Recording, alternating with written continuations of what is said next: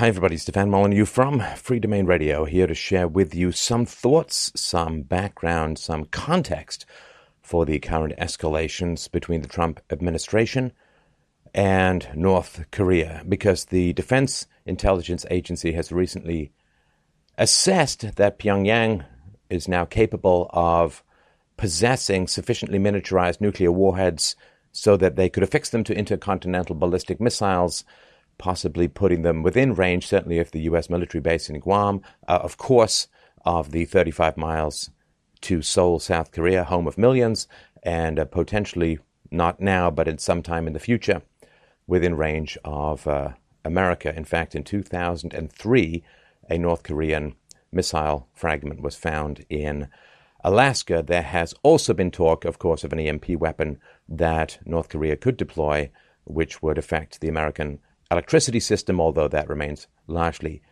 theoretical. Now, first thing, of course, to remember is that is uh, this information is coming from the Defense Intelligence Agency, other, uh, of course, intelligence agencies in the United States. You know these wonderful intelligence agencies that were used as uh, a support mechanism for the mad fiction that Russia had hacked the U.S. Uh, election uh, that uh, said that uh, don't worry, in Iraq we'll be greeted as liberators, and uh, it's a slam dunk, said Tenet of the CIA, that there were weapons of mass destruction uh, under Saddam Hussein's regime. This is the same intelligence agencies that completely failed to predict the end of the USSR in 1991, that failed to predict 9 11, that helped to arm bin Laden and the Mujahideen in Afghanistan to fight against Russia in the 1980s, who have more recently helped arm ISIS and Al Qaeda in Syria and Libya and other places.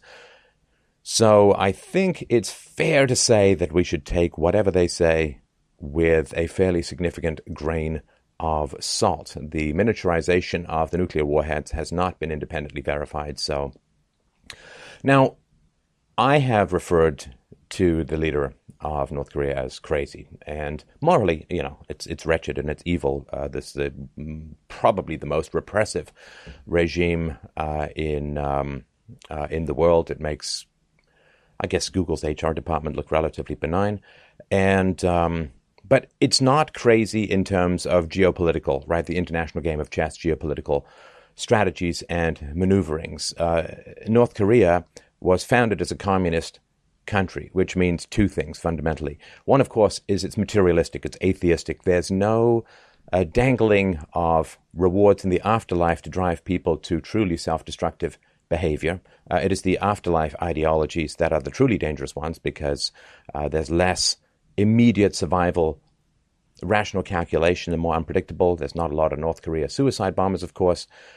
So the fact that it's a communist country means that it's more prone to rational calculation, uh, although, of course, not moral.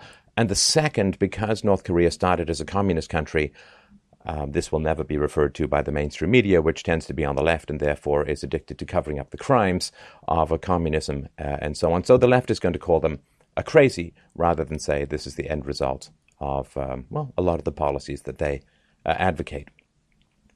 So Korea has been referred to uh, as, as the Hermit Kingdom. It's always been a relatively isolationist society. North Korea, of course, hived off uh, as the result of the, the Cold War, right? Uh, during the Korean War, 1950 to 1953, which never actually ended. It ended in a ceasefire, in a suspension of hostilities. The war's never actually been ended technically. North Korea is still at war with South Korea. But during the Korean War, Pyongyang found itself repeatedly at the receiving uh, uh, end of threats of nuclear attack from the United States. And, you know, it's really, really important to remember that in the international realm, the possession of nuclear weapons is the same as the Second Amendment in the United States. If you're not armed with nuclear weapons, you're going to get pushed around, you're going to get bullied, you're going to get deposed, you're going to get invaded. Uh, this is not a lesson that's been missed by uh, the regimes around the world. So just as Americans say, well, we need to have a Second Amendment in order to not be pushed around as much by the government, uh, internationally, the Second Amendment is the equivalent of nuclear weapons. So when North Korea found itself on the receiving end of these endless threats of the United States to attack it with nuclear weapons during the Korean War, Then it turned to its ally, of course, the two allies that it had at the time the communist, then communist China, and then communist Soviet Union. The Soviet Union uh, helped to um, give it information and uh, some uh, mechanisms by which it could pursue nuclear technology. And they had reason to be alarmed at the U.S. nuclear threats. In 1950, a reporter went up to then President Truman and said, Hey, man, are you going to use atomic weapons in Korea against North Korea if the war's going badly? And it was going badly at the time. And the president said, um, Yeah, we, we, we will deploy pretty much any weapon we have. And uh, three years later, uh, Eisenhower said he would remove all restraints in our use of weapons if the uh, North Korean government refused to negotiate in good faith uh, and to end the war. And so you had uh, the only, of course, country that has used uh, nuclear weapons during wartime is America. This was, um, I guess, 1950, right? This was only half a decade after the bombings in Hiroshima and Nagasaki. So this was a serious uh, threat to North Korea. This was taken very seriously. So this continued to escalate after the uh, cessation of hostilities in 1953. So in uh, the Cold War, of course, was a massive escalation of nuclear um, proliferation around the world, not in terms of the countries getting nukes, uh, governments, but in terms of the deployment. In 1967, kind of one of the hysterical heights of the uh, Cold War, and I guess a half decade or so after the Cuban Missile Crisis, there were 3,200 nuclear weapons deployed in the Pacific theater, and the majority of those were in South Korea. This is really, really important to uh, to understand. The U.S. has, I've heard estimates, 25, 28,000 troops still stationed in South Korea. Um, there's a demilitarized zone, of course, but you had hundreds, if not thousands, of nuclear weapons within a couple dozen miles of North Korean border. This is uh, an astounding thing to remember when it comes to the perception uh, in North Korea of the danger of the United States. I mean, uh, America under JFK went kind of mental. Uh, in the Cuban Missile Crisis, when there was a perception, or the, the satellite photos had revealed, that the USSR was going to bring missiles and put them in in Cuba, um, it would be a relatively small number of missiles. If you have hundreds or thousands of missiles within a couple of dozen miles of your border, all pointed, I guess, pretty much at your government and the head of the government, uh, that is really an astonishing thing. Right now, America is, you know, terrified and enraged at uh, and enraged at a couple dozen nukes on the other side of the world potentially being used. Uh, so imagine if America was facing hundreds or thousands of full-on ICBMs, of full-on nuclear weapons, uh, both uh, artillery-based and missile-based, in Mexico. Yeah, pointed directly at Washington, that would be a pretty big, uh, pretty big deal. And uh, this again is not to excuse or forgive any of the immense evils committed by the North Korean government, but uh, to give some, some context and some understanding as to what is going on. Now, the question, of course, is I know America has voted itself, well, I guess the military industrial complex has voted America the world's policeman since the end of the Second World War, certainly since the end uh, of the fall of the Soviet Union. Um, why is it an American a problem? I mean, you've got China nearby, you've got Japan, um, there are other countries in the Middle East and Russia who would have much more of an immediate interest in this relative to America. Well, one of the reasons, of course, is the aforementioned 25,000 plus American troops still in South Korea, even though it has been many, many decades since the cessation of hostilities in the Korean War. We're talking 1953. So it made sense in a way at the end of the Korean War, right? South Korea, I mean, it had been bombed into oblivion, devastated. It could not defend itself without the U.S. Navy uh, nearby, without the Air Force, without tens of thousands of U.S. troops. So there was a mutual security treaty that was negotiated by America. And you could argue it made sense at the time in a sort of geopolitical domino theory way. But now, many, many decades later, okay, so South Korea's got like 50 million people. It has more than twice the population of North Korea. South Korea has the world's 13th largest economy. And there's no comparison. Like, North Korea spends almost a quarter of its pitiful economy on uh, the military. Uh, in South Korea, it's only a couple of percentage points. Why? Because the U.S. has taken the bulk of the defense requirements away from South Korea by having all of this uh, troops and and uh, weaponry um, below the DMZ, and so the South Korean economy is 40 times larger than the North Korean economy because communism. And it's not like South Korea, as a result of its uh, collaboration with the United States over the past decades, it would have access to the most modern U.S. weapons. So, so it could certainly afford, could afford to pay for its own defense. And uh, why not? Well, because it's a government program. Defense of another country is a government program, which is why there's still troops in Germany, why there's still troops in Okinawa, why there's still troops in Japan, you know, 70 plus years after the end of the Second World War, because you know how it goes with government programs. Uh, once entrenched, uh, they just tend to stay that way. So in 2015, South Korea ran a trade surplus close to $30 billion with the US. Now that's almost exactly the same as the entire GDP of North Korea. So it could certainly afford to pay for this. So why are there still 25,000 plus US troops in South Korea? Because there was some treaty signed at some point. There's inertia. Uh, there is uh, this is just the way things go, and it's kind of worked, which we'll get to in a few minutes. So any change in that situation could trigger events which would look bad on any administration. So it just kind of stays the way it is. It's sort of like NATO. Like NATO is mental in many ways. I mean, in in NATO, according to the NATO treaties, let's say Russia messes with like Micronesia, Estonia, this tiny little country, Estonia. Well, then the U.S. is obligated under its NATO treaty to go to war against the highly nuclear armed Russia on behalf of Estonia. I mean, what sense does that make? But that's what was signed in the Cold War. It was, you know, different, uh, keeping Russia out of uh, Germany and, and so on, out of Western Europe.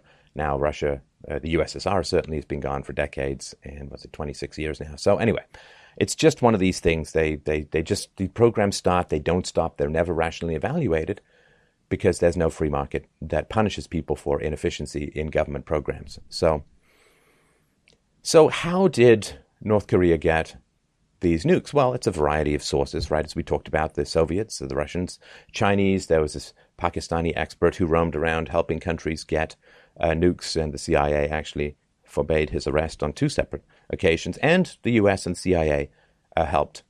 Remember old Donnie Rumsfeld, uh, one of the primary architects of the 2003 invasion of Iraq? Well, he actually sat on the board of a Zurich based engineering firm, ABB, that implemented a $200 million contract to provide key components and the design for a pair of North Korean nuclear reactors. So there's that.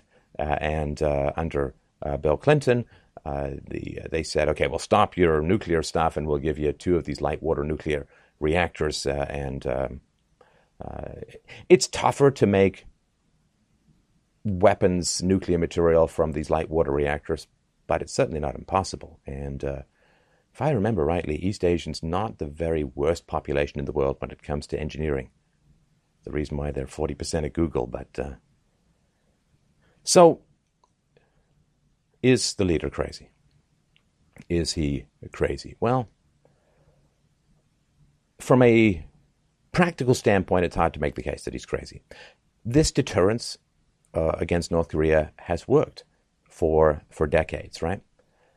So it has been, I guess, what sixty four odd years since the end of the Korean hostilities in 1953, and since then, right? This is, uh, I mean, that's a line from a Beatles song. That is quite a long time. And North Korea has not war- launched any war to retake South Korea. They'd like to, of course. They want to reunify in the same way that Germany did, but they haven't. And, and partly the reason why is, in fact, the majority is that the U.S. has these tens of thousands of troops. They've got uh, a naval power all around, and they have serious, serious firepower uh, in South Korea and, of course, in Japan as well. And it's not like there hasn't been opportunities for North Korea to try to retake South Korea. South Korea has gone through two uh, military coups, uh, coups, one in 1961, one in 1980, and this, of course, caused the withdrawal of some of its troops and military equipment away from the border. North Korea did not launch an invasion, did not do any of that stuff. So given that it's been 64 odd years and North Korea has not launched any attempt to retake South Korea, deterrence has kind of worked. That's not crazy behavior. The deterrence has kind of worked. And so, of course, yeah, they, they are trying to get a hold of nukes. However, I would argue that the attempt to gain nuclear weapons is no longer something that can be assumed to be an offensive measure. It can well be assumed to be a defensive measure. So the dictators around the world, uh, leaders around the world, have seen a number of examples of what happens when you don't have nukes or even you give up your nukes, right? So um, Saddam Hussein gave up his weapons of mass destruction, and what happened? Well, he had an unrealized nuclear program. He got taken out. Taken out, tried, hung. I mean, his regime and his country to a large degree destroyed. Muammar Gaddafi gave up his nuclear program voluntarily. And everyone said, well, now you're going to rejoin the community of nations. And what happened? Well, NATO backed rebels took him out, dragged him through the street, and he was basically murdered by being sodomized by a bayonet in 2011. So he gave up his nuclear program, and look what happened to him. Saddam Hussein didn't have nukes. Look what happened to him. This is very clear. So, so because somebody wants to get a hold of nuclear weapons, to me, does not mean that they necessarily are going to start launching it against San Francisco. It means that well, a Second Amendment principle, right? If you have a neighborhood where people are allowed to own guns, the criminals are going to face much more difficulty and danger breaking into people's homes and, and, and trying to mug them and so on. It's a big, a big problem. Now, it has been since 2006 that nuclear tests have been claimed by North Korea, but you know, there's a history before that, which is generally not mentioned a lot in the 30 second sound bites uh, in the mainstream media. There was an agreed, it was called an agreed framework as of 1994.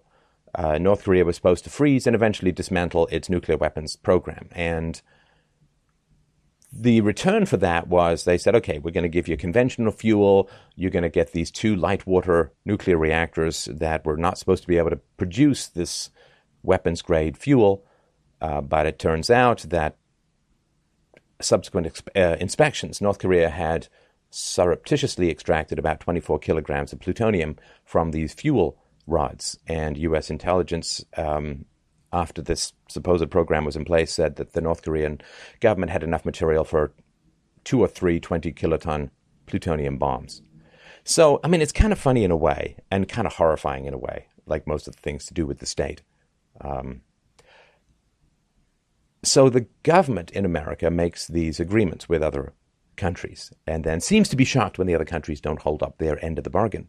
Well, when you think about what about promises that, say, the American government makes to its own people? You know, like, uh, hey, if you like your doctor, you can keep your doctor. If you like your plan, you can keep your plan. Oh, and this is going to take 34, 3500 bucks off the price of your health care uh, every year. And, uh, oh, don't worry if you say that the Republicans, if you vote for us, we're going to repeal Obamacare. And now they're getting sued for breaking promises. And, you know, so the idea that um, the U.S. The American public should trust the US government's trust in North Korea, but the American public in general can't even trust its own government to keep any of its promises. April 2002, it's not just people on the left. I mean, uh, it was not just uh, Carter to some degree, uh, Bill Clinton to a larger degree, but Bush as well. 2002, the Bush administration said, hey, I've got a great idea $95 million of American taxpayers' money. We're going to help them, North Korea, begin construction of these light water reactors. Fantastic.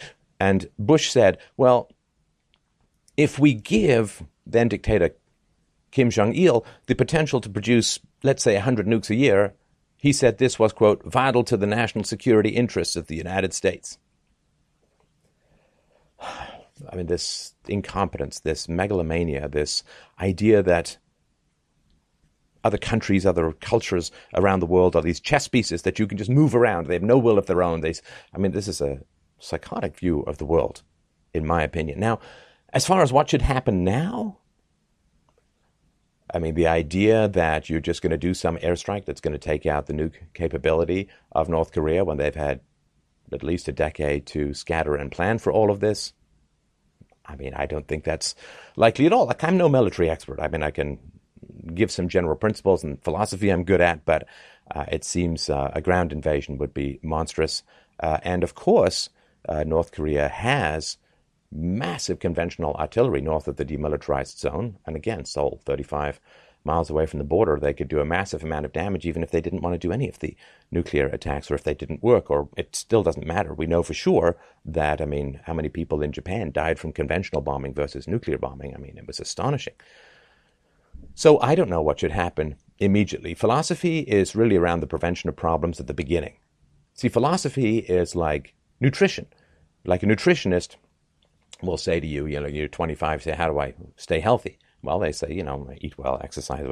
So the nutritionist is one thing. They can help prevent problems from accumulating. Once you're having a heart attack, you don't get on the phone to your nutritionist and say, what should I do? Because your nutritionist will say, okay, you just get an ambulance, go to the ER. This is beyond what switching to veggie burgers can help you with, right? So philosophy is around solving problems at the beginning. Uh, this is the great question I have in this show, which I mull over uh, literally every day, which is uh, have we moved, have have the disasters that have snowballed from the bad decisions at the beginning of things, have they overwhelming, have they overtaken and overwhelmed the capacity of language to fix the problems that bad ideas have caused? Um, I remain on the fence, but uh, I will continue to make the arguments until the evidence becomes inescapable. I hope it won't. So I don't know what should happen now, but this is sort of the background. And this is the important thing to understand. So, you know, everyone's Hitler, right? It's like, well, we, we appeased Hitler, we didn't intervene with Hitler, and, you know, therefore we now, everyone thinks you have to intervene with every potentially dangerous situation around the world. But Hitler was not the result of a lack of intervention in many ways. Hitler was the result of an intervention. This is Again, the lesson will always be drawn that is favorable to the expansion of state power by the majority of people who want state power to increase. But um, what fueled the rise of Hitler? Well, in the First World War, the, the uh, two sides were fighting themselves to exhaustion. Right? It had been four years plus. Uh, 10 million people had been killed, and actually 20 million people died in the Spanish flu from a weakened population and the mass transfer of people after the end of the First World War. Everyone remembers the First World War, but it was more people died in the Spanish flu epidemic that followed the First World War. But the two sides were fighting to exhaustion in the First World War. And what would have happened is they would have fought to exhaustion. Everybody would have gone home, and nobody, not one side, would not have been able to impose this draconian peace conditions or treaty conditions on the other side. So, how were the Allies able to impose such draconian like Treaty of Versailles, draconian peace measures on Germany to the point where Germany would have spent until the 1980s paying off war reparations and war debts and so on. How was that possible? Well, because again, people and cultures and countries, they're not just these chess pieces you can move around that have no will of their own. When America intervened on the side of the British and the French in World War I in 1917, after, of course, Woodrow Wilson had made an explicit promise not to get involved. Anyway, what happened was the overwhelming might of the American forces joined with the Allies on the um, on the Western Front.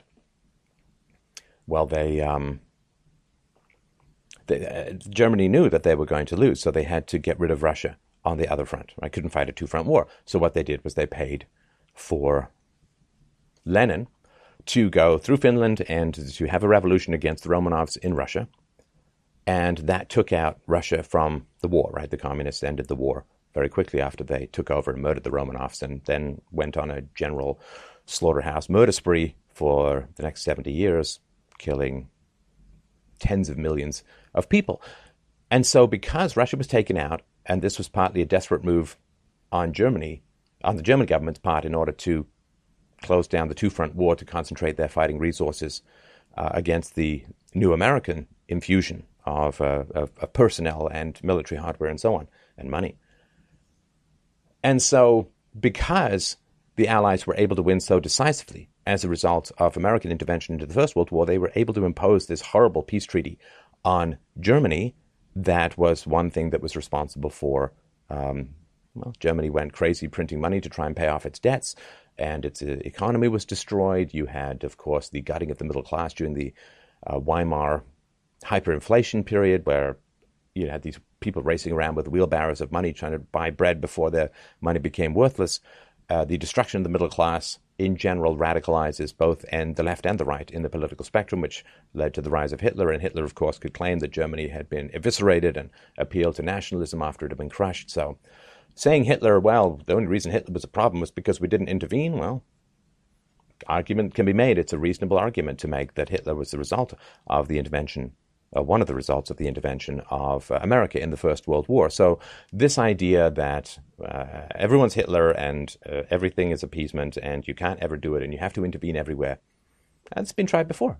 It's been tried before. I mean, as we mentioned earlier, this is, America funded and armed the Mujahideen, including bin Laden in Afghanistan, and taught them how to fight against a superpower and the way you fight against a superpower is the asymmetry of the costs of attack versus defense, right? You've got a $15,000 Stinger missile can take down a $30 million plane. You keep doing that over and over again, and, well, you destroy the economy of the superpower, which has been, of course, the plan of Al Qaeda. Uh, and uh, other radical groups uh, in the world uh, since.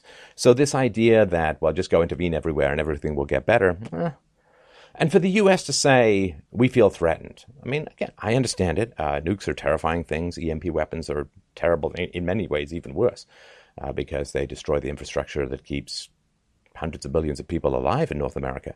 But the idea that America can claim to feel enormously threatened by, I don't know, a couple of nukes uh, in, in North Korea when they have surrounded, well, they have had uh, uh, hundreds, if not thousands, of full on nuclear weapons pointed at North Korea for decades. We feel scared. I don't know. I don't know. It's, it's tough. Again, I don't know what should happen in the immediate here and now.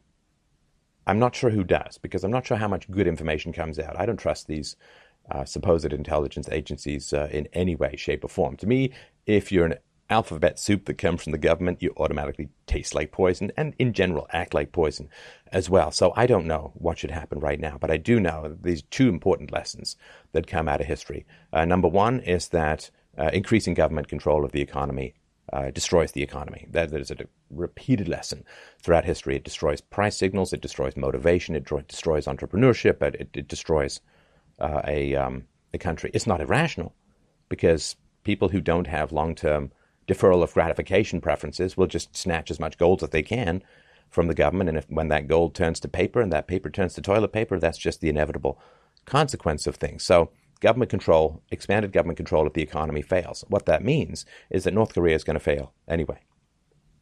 North Korea is going to fail. North Korea economically is going to fail, whether there are sanctions or no sanctions. It's going to fail in the same way that the Soviet Union fell. Now, North Korea established in the 1950s, Soviet Union established in the uh, uh, in 1917, 1918.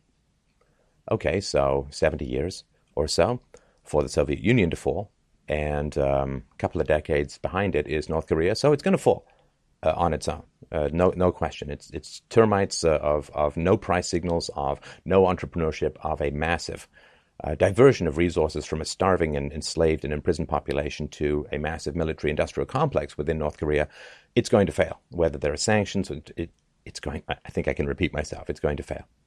Now just look at Venezuela. Expanding government control of the economy produces this kind of result. So there's two two lessons of history. It's going to fall on its own, whether there's an intervention or not, whether there's a war or not. Just if you want to be patient, you know, it's the old thing that Socrates said when he was being put on trial for corruption of the young and for alleged blasphemy, not believing in the gods of the city by Meletus. He said, um, Look, I'm old. Why, why are you condemning me to death when nature will take its course pretty soon anyway? And case could be made North Korea, it's going to fail. I just read your Mises, uh, it's going to fail. So that's the one of the two lessons from history. Government control of the economy causes the economy to self destruct. And the second is empires collapse. And, and it's a sort of related second it's the other side of the coin. Empires. Now whether they're physical empires as in the roman empire uh, or whether they're more ideological or military based empires as in the us empires will collapse because empires unless the expansion of the military industrial complex and the warfare welfare complex unless that expansion of that is somehow not just restrained but and not just curtailed but shrunken then what it means is that you get an increasing number of people dependent on the state for their income, both the rich and the poor, right? The middle class always end up being paid, right? Uh, end up being being cornered and and money extracted from their wallets like blood from a vampire laced jugular. So the rich get richer in the military industrial complex because of the military side and because of their control of, of state power, and the poor end up becoming increasingly uh, apathetic, despondent, and dependent on the state uh, and these two forces, which is why, you know, there's this increasing polarization of rich and poor, not just because of third world immigration, but because of the welfare warfare state. Uh, and the middle class end up being hollowed out, end up going galt, end up, and then the whole system collapses. And these two lessons of history, government control of the economy destroys the economy and empires always fall, they arise from the same sin, the sin of pride the sin that you are in control of the world, that you are in control of things, that you can make things happen, that people can be moved around like inanimate objects, like pawns on a chessboard. That's not how the world works. Blowback is very real. Public choice theory, or the idea that people change their decisions based on where government resources are being placed or, or taken from, is very real. Is very real. And until we master the fundamental sin, of vanity, of pride, of megalomania, of narcissism. The idea that other people are these inanimate objects to be moved around to serve our own political or grandiose whims. This cycle of history will never stop. And that's what philosophy can offer the world the cessation of this grim and dismal cycle of history. Thanks so much for listening and for watching. I look forward to your comments below. Please don't forget to donate at freedomainradio.com slash donate.